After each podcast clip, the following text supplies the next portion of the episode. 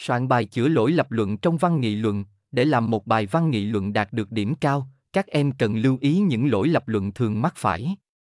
Vì vậy VUIHOC sẽ hướng dẫn các em soạn bài chữa lỗi lập luận trong văn nghị luận để tránh mắc phải những lỗi bị trừ điểm khi viết bài văn. Mục lục bài viết 1.